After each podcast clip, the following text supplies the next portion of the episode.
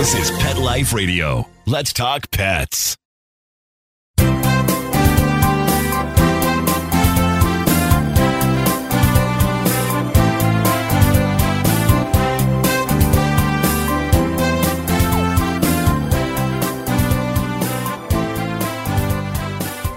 And welcome. We're here live with Dr. Jeff Werber, your host for the next 30 minutes here on Pet Life Radio's Ask the Vet with Dr. Jeff. We're here for you. We're here for your pets. We're here to answer your questions, to make unclear things clear, and just to help you out any way I can. And so we'd like you to join us. A couple ways to do it. Number one, you can call us toll free at 877 385 8882. Once again, 877 385 8882. Or you can, better yet, join us live here on Zoom very easily done either on your laptop or your phone or your iPad. You can go to petliferadio.com and you click on your shows. You scroll to Ask the Vets with Dr. Jeff, and there will be a link left to you there. Just click on that link, and you will be here live to um, you know have your pet with you, and uh, we can answer your questions, talk about anything you want to talk about your pets, and uh, that's why we're here. So uh, as many of you know that uh, join us on a weekly basis, we start like to start our show with some news that I peruse on the veterinary websites. And by the way, break in anytime you want. And and in general, you know, I get a lot of our information, things we're going to talk about from stories that I read, things that I think are appropriate, uh, stuff that I've done in the past week. Anything that, that you specifically would like to talk about, just get a hold of me. You can always reach me uh, here live on the show on Sunday mornings or afternoons, wherever you may be. Now we're nine o'clock in the west, we're noon in the east, and whatever in between. And um, you could also get a hold of me at just Dr. Jeff at petliferadio.com. So uh, makes it really, really easy for you. No excuse, no excuse. I don't want you having an issue. In fact, interestingly, I had a great, I could attach a video. I'll, I'll talk to Mark, our producer, about that. But I'm sure you guys have like a next door, one of those things. It's like a, a local neighborhood kind of watch communication. Uh, it's, it's like a meeting place. So it's called Next Door And um, it's kind of a community within the community. So some woman writes me about a problem she was having with her dog and had a tumor and then she was going to get it taken care of but then covid hit nobody would see her and meanwhile this thing was growing and growing and growing it was huge and she finally got to one of the emergency specialty clinics and they quoted her like $7000 for this one surgery the dog also had a thyroid mass, a thyroid tumor. And so the dog was hyperthyroid. We call that a functional thyroid tumor. And that had to be removed also. So uh, dog was 13 and she just wanted some help. I, I, what do I do? How do I navigate through this? Do I do anything? It's 13 years old. It's an old dog. It's a big dog. So um, I just answered back. I said, "Look, I'm, I'm veterinarian. I'd be happy to help you navigate." That's kind of what I, I'd like to do is is take all the information from all the different sources and kind of help you put it together and make some sense out of it, and then make a decision that is based on real good data, good information. And by the way, the first thing I told her is age is not a disease. 13 doesn't bother me at all. As many of you know, I did surgery on my 15 year old Labrador and he lived to 16 and a half because of my surgery. So, am I afraid of age? Not at all. So we got to talking, and and uh, turns out the lab work was actually pretty good. And I got her; she she wanted to come in and let me see the tumor because I, I saw it on a picture. I couldn't believe the size of this thing, and um, I just didn't know how resectable it might be. I, I wanted to know: was it how attached was it to the body wall? Is body wall going to have to come out with it? You know, all these criteria that sort of dictate how difficult or easy, or it was never easy, but how how challenging the surgery would be. So anyway, she comes in, and um, long story short, we did the surgery. Not not only did I do the surgery on last Wednesday, this past Wednesday, but the day after I saw her, another dog came in. An old client of mine finally found me since I moved hospitals, and um, she has a little dog. And if I tell you the exact same place on this little dog is a tumor that looked exactly like the other one. It was the weirdest thing ever.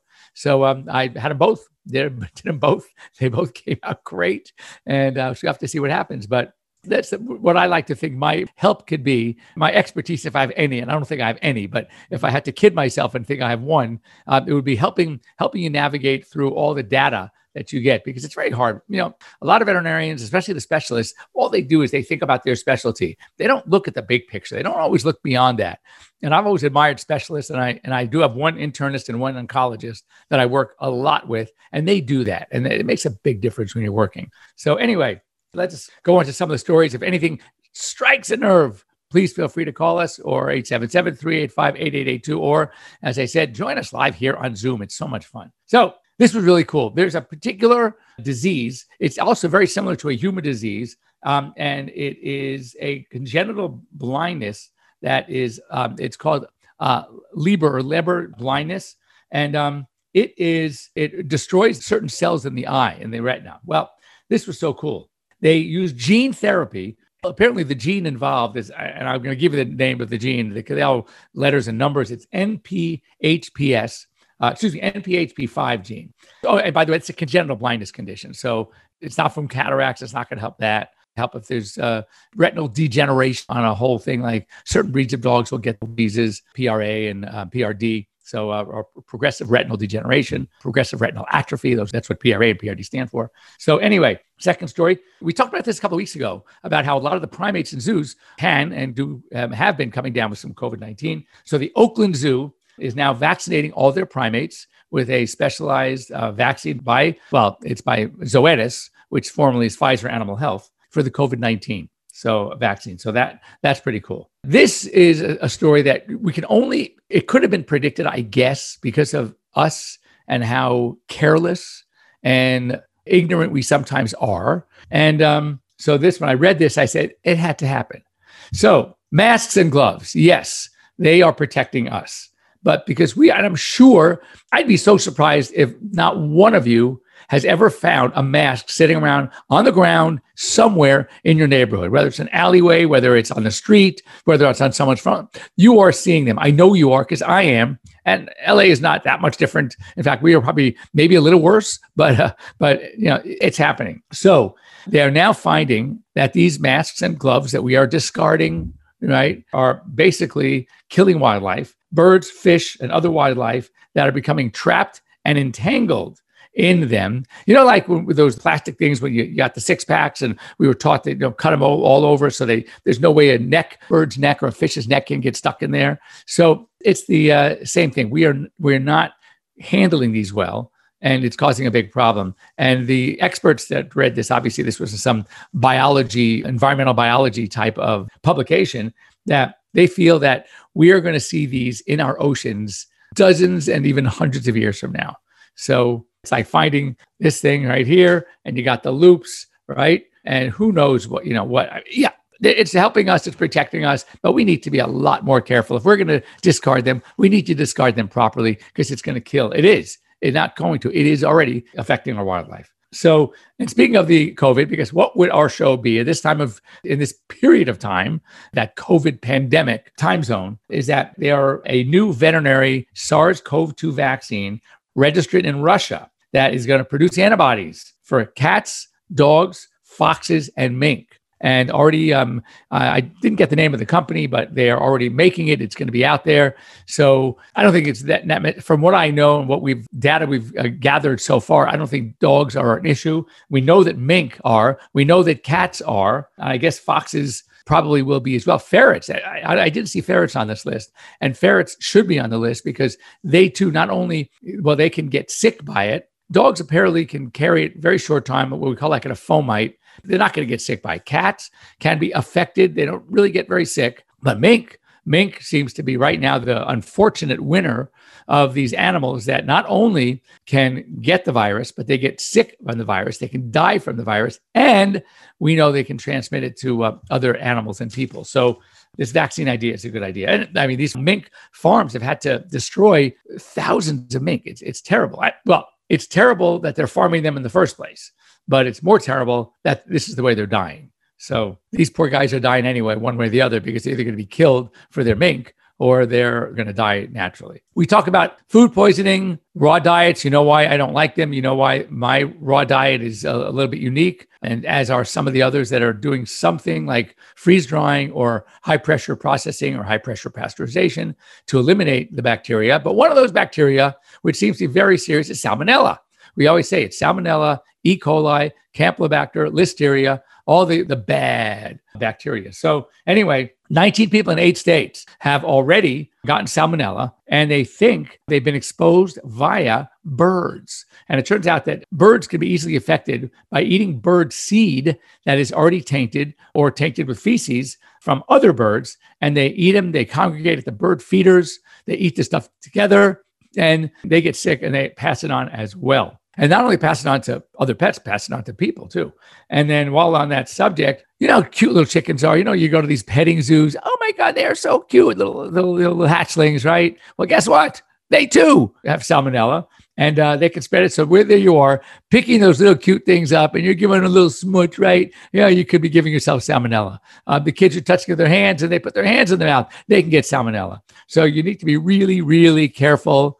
Salmonella is tough. I mean, fortunately, it's not usually a deadly disease, but man, it, it's not a good one to have. So um, you want to be very, very careful when you're going to around birds. And when you go to those little cute little chickies, you might want to make sure that they don't have salmonella in their little uh, hatchery. Next, another good state. Hats off to this. Well, this is Springfield, Massachusetts, and they are taking aim at the puppy mills, and they just voted unanimously to ban the retail sale of dogs, cats, and rabbits from their pet stores. And uh, they're giving them 90 days to clean up their act and get all those animals either sold or out of the store. And this is their way, which I totally agree with. I know many of you do as well, to stamp out animal abuse and illegal breeding. And, and that's what's happening. The, these, these breeders are doing a very poor job. We see a lot of sick animals. So um, this is one great, and these animals, the way they're treated, both at the puppy mill and at the store often, are pretty bad. So this is a way that they are stamping it out. So again, kudos to Springfield, Mass. Uh, we definitely would like to see more and more and more major cities banning the sale of animals like this in pet stores. Now, Los Angeles has done it a long time ago, and um, I totally agree. Anyway, when we come back, spring has sprung. We want to talk about some just good, simple things to uh, protect our pets during our springtime. So uh, um, don't go away. We'll be back in a few minutes after these short words. Pets are part of the family.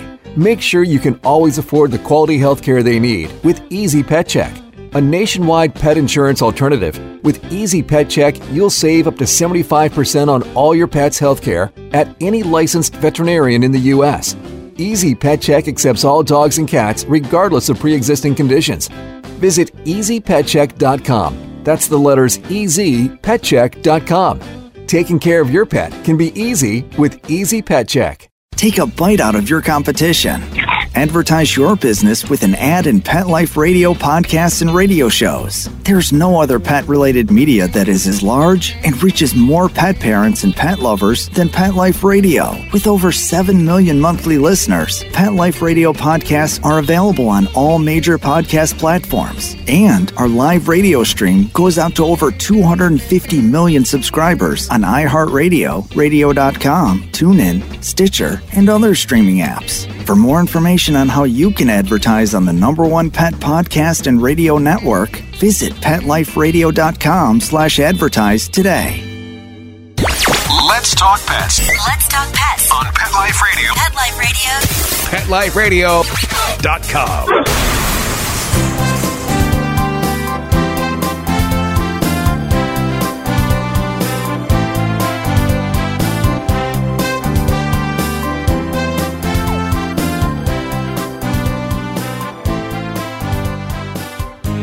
And welcome back. You're here live with uh, Dr. Jeff Werber here at Pet Life Radio's Ask the Vets with Dr. Jeff. And uh, we are at that time of year. It is like spring. And um, so, what are we going to be doing? You know, hopefully, we're going to start seeing some change in weather. Hopefully, many of us. Um, we've already seen it here in California. As yesterday was, in, I hate to tell you, in the 80s, sunshine. It was gorgeous. Anyway, so you know, first thing we want to do, we think about. We have two things. Number one, COVID is we are better in many, many areas, many cities. Things are opening up. You know, we talked about you know COVID 19's COVID 15 when it comes to the a weight gain the dogs are uh, are getting. We want to get out there. We want to exercise. We want to exercise. Well, first of all, we're inside. We're driving ourselves nuts. So we want to get out there and have some fun, exercise. We want to exercise your dogs. We got to get back into that bathing suit shape. So uh, you know, we're gonna just get out there as soon as it, it starts getting nice out there and, and start running with our dogs. Right? No, No, they've been sitting around for a long time. And uh, so, you know, before starting any exercise program, we want to make sure that, first of all, you should have them checked out by your veterinarian. Hopefully, hopefully by now, your veterinarians are at least letting you in. If they're not, still, to have you sitting and waiting in a car, we've been through this before. How insane. I'm telling you, I can say this boldly, and that is if your vet is not going to take the time to actually speak with you real time, live, at, at least on a telemedicine app, then you're going to the wrong vet. They're, to have them sit there, you have no. I, have talked embarrassingly to a couple of my classmates that they said, "Oh, they like this because they don't want to have to deal with the clients. They just want to get the pet and and do the thing, and they no one has to bug them and ask them all sorts of questions." That is not. That is the worst attitude I've ever heard.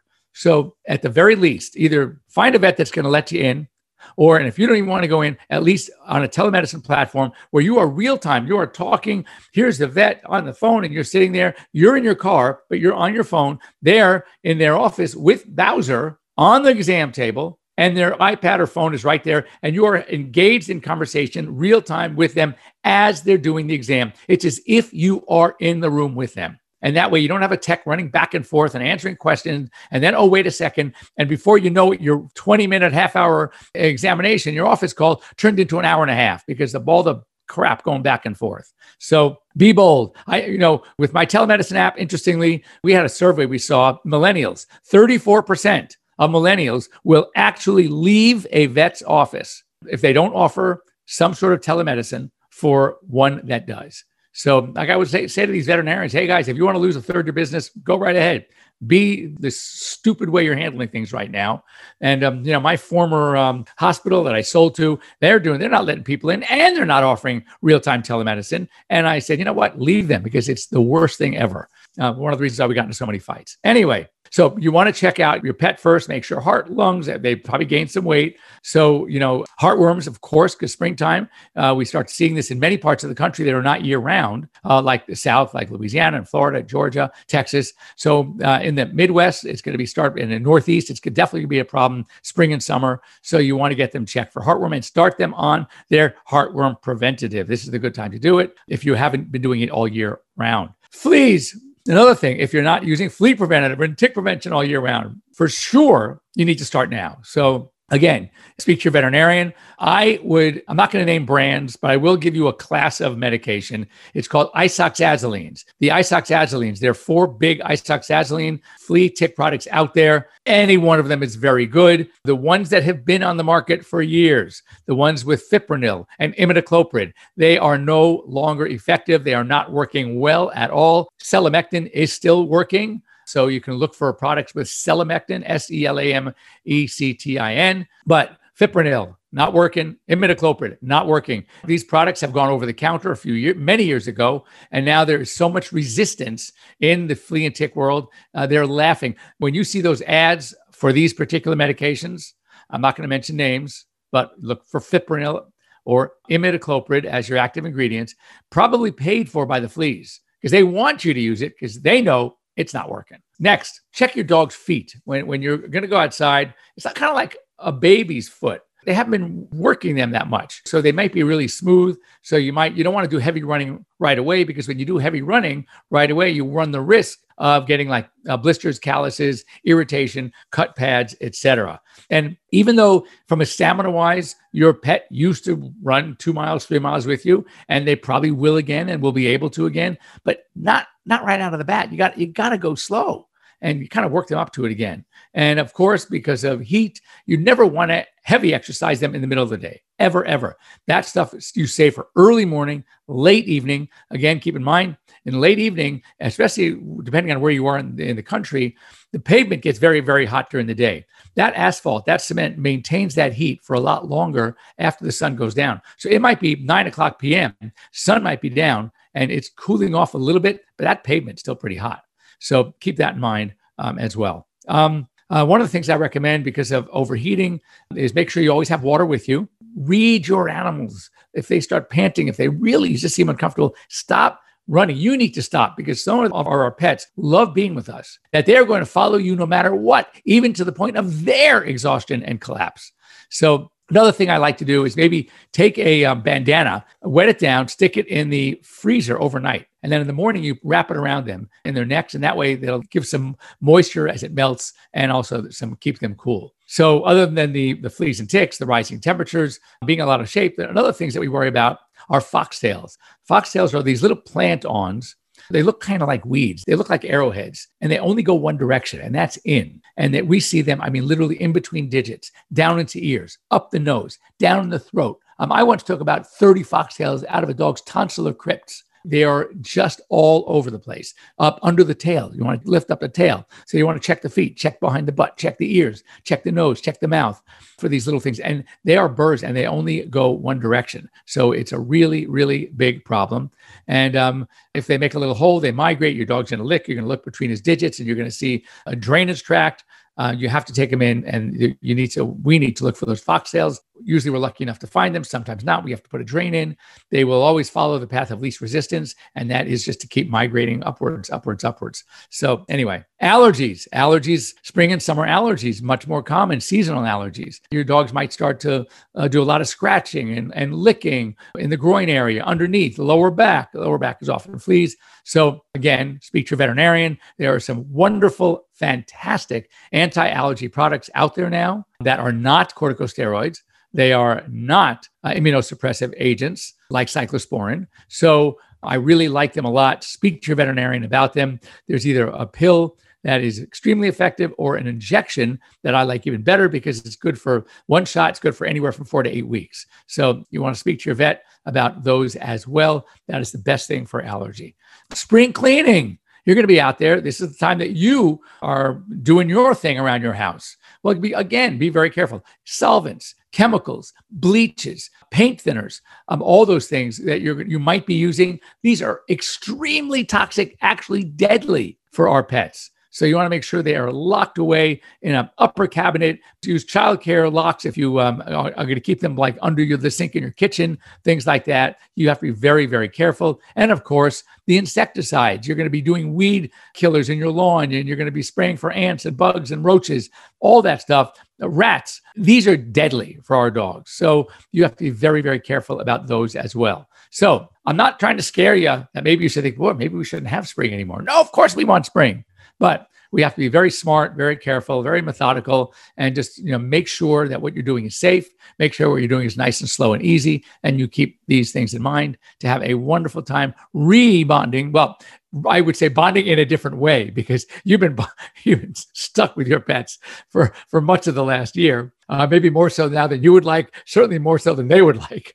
And um, just one thing you have to know, and I'm already seeing it, it might be very difficult when you go back to work because the dog, some of the dogs now are so akin to having you there and part of their daily life that dogs that did not have separation anxiety might start to show signs of separation anxiety. So that's another discussion we can have. If you want me to have that one, uh, just let me know and we can uh, we can do a little chat on separation anxiety and what you can do to help eliminate some of that problem. All right. Thanks for joining me here today on Pet Life Radio's Ask the Vets with Dr. Jeff. We will be here next week, same bat time, same bat channel. And again, I'd like to hear from you if there's any subject that you would like me to discuss with you, something that your pet is going through right now, something that you are sort of stuck, like my, that client of mine, in that fork of the road. What do I do? Which way should I go? Should I do it? Should I not do it? What are the ups and downs? What are the good, the bad, the ugly? Um, that's why I'm here to help you through that. So, uh, once again, you can reach me at uh, drjeff at petliferadio.com. You can also reach me on AirVet, my AirVet app, just Dr. Jeff Werber under Jeff's Telehospital. And I will do what I can to help you guys out. Have a wonderful week, everybody. See you next week. Let's Talk Pets every week on demand, only on PetLifeRadio.com.